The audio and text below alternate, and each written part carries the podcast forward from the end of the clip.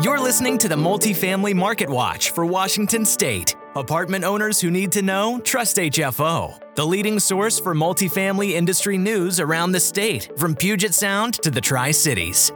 Welcome back to HFO's Multifamily Market Watch. This week we focus on Washington State. I'm your host, Darren Kirk Douglas. The top news this week Amidst a national housing shortage, a report finds that 5.5 million homes are vacant in the United States. Governor Inslee got some good news from the state Supreme Court, and the Department of Housing and Urban Development has given a financial boost to housing vouchers. We'll have those stories and more in just a moment.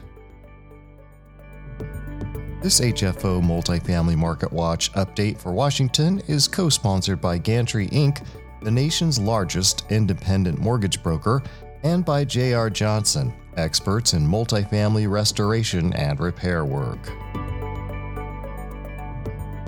An analysis of the 2022 U.S. Census Bureau data by LendingTree Inc. revealed that almost 5.5 million housing units are vacant in the 50 largest metro areas of the nation. That results in an 8% housing vacancy rate. The reason for these vacancies vary, with 26.6% empty because they're for rent, 17% used part time as vacation homes, and 8% undergoing repairs or renovations. According to a Lending Tree staff economist, addressing or reducing these vacancies would require nuanced policy considerations tailored to specific cities. The Washington State Supreme Court ruled in favor of Governor Jay Inslee's eviction moratorium this past week, and that was in effect from March 2020 to October 21. The moratorium prevented landlords from raising rents or evicting tenants for non payment. Landlords had argued the moratorium was financially detrimental to them while tenant advocates believed it was essential to prevent widespread homelessness during the pandemic. The court's very narrow final decision was split 5 to 4.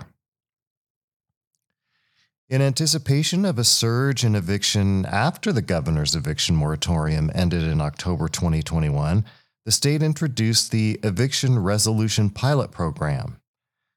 That program aimed to reduce evictions ease the judicial system's burden, and prevent tenants from having eviction records. Looking at Clark County as an example, the program was considered a success when it served more than 13,500 people and only 1,200 eviction cases were filed between July 1, 2022 and June 30 of 2023. At the time, the program faced criticism from landlords who felt it delayed cases and impacted their finances. Today, room 302 of the Clark County Courthouse has become a hotspot for the anticipated surge in eviction cases, with August recording the highest number in years. Last year, Clark County ranked third in the state for evictions, and it is now seeking other alternatives to manage these increased filings.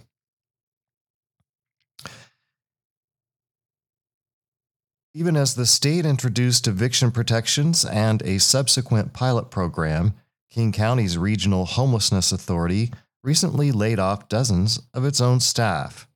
According to the Seattle Times, the employees hired as a result of their personal experience with homelessness now face the threat of being homeless again. The Partnership for Zero initiative, which aimed to eradicate homelessness in downtown Seattle in the Chinatown International District had been labeled a pilot program. According to the Times, this term was not communicated to the employees. Many employees had to choose between a housing voucher and their job and now risk having neither. The Times reports the authority acknowledged it made communication missteps and is working to help those affected workers.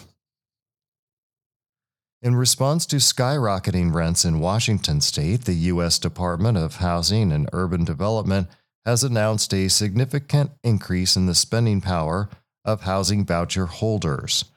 This move, which took effect October 1st, ha- will see an average rise of 10.7% in voucher values, with some areas like Pierce and Thurston counties seeing an increase of over 20%. The adjustment aims to aid families in securing affordable housing faster and to incentivize more landlords to participate in this program. Matthew Gardner of Windermere Economics provided insights into the state's economic future at the recent Washington State Multifamily Housing Association conference. Gardner said he anticipates sustained low unemployment in Washington with a slight rise until mid 2024 before a decline. He predicts Seattle will see job growth of just over 1% in 2024.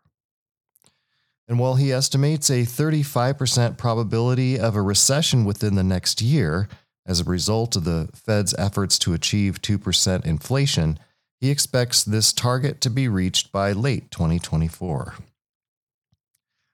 In population highlights, he mentioned that Washington has surged by 226% since 1950 and has had an increase of 45,000 souls in 2022 alone.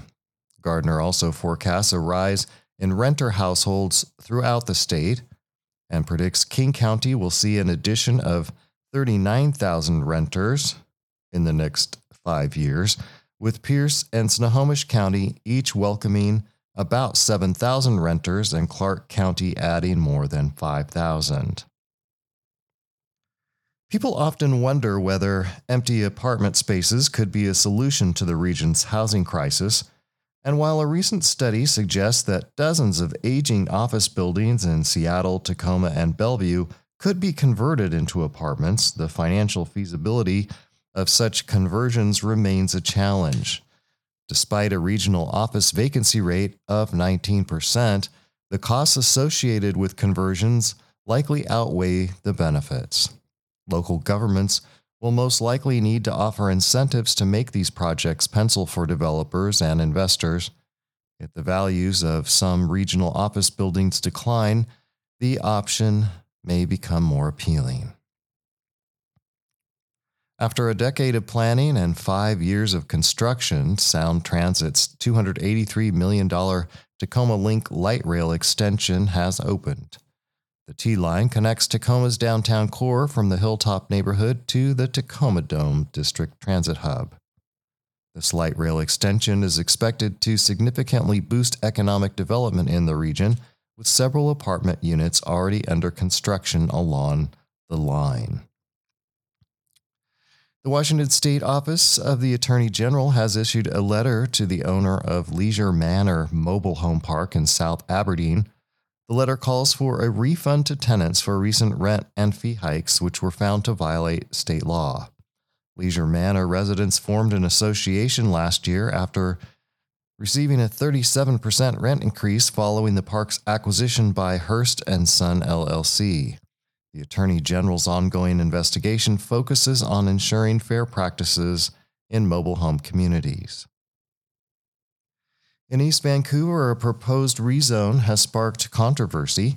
This rezoning would allow the construction of a four story apartment complex in the Fisher's Landing East neighborhood, predominantly consisting of single family homes. Residents, including Andrew Chen, are opposing the move and are urging the city and developers to consider alternative solutions to the housing crisis. After a public hearing, the city's planning commission is set to vote. Meanwhile, Vancouver has partnered with Los Angeles based developer LPC West to transform the city owned waterfront gateway site. This development, located near City Hall, promises to introduce hundreds of housing units and create thousands of jobs. Construction is slated to begin in spring of 2025 and conclude by the end of 2027. This project aligns with Vancouver's vision for urban housing, environmental sustainability, and public spaces. In transactions, two San Francisco based company have acquired the Waters Edge apartments in Kent for $80 million.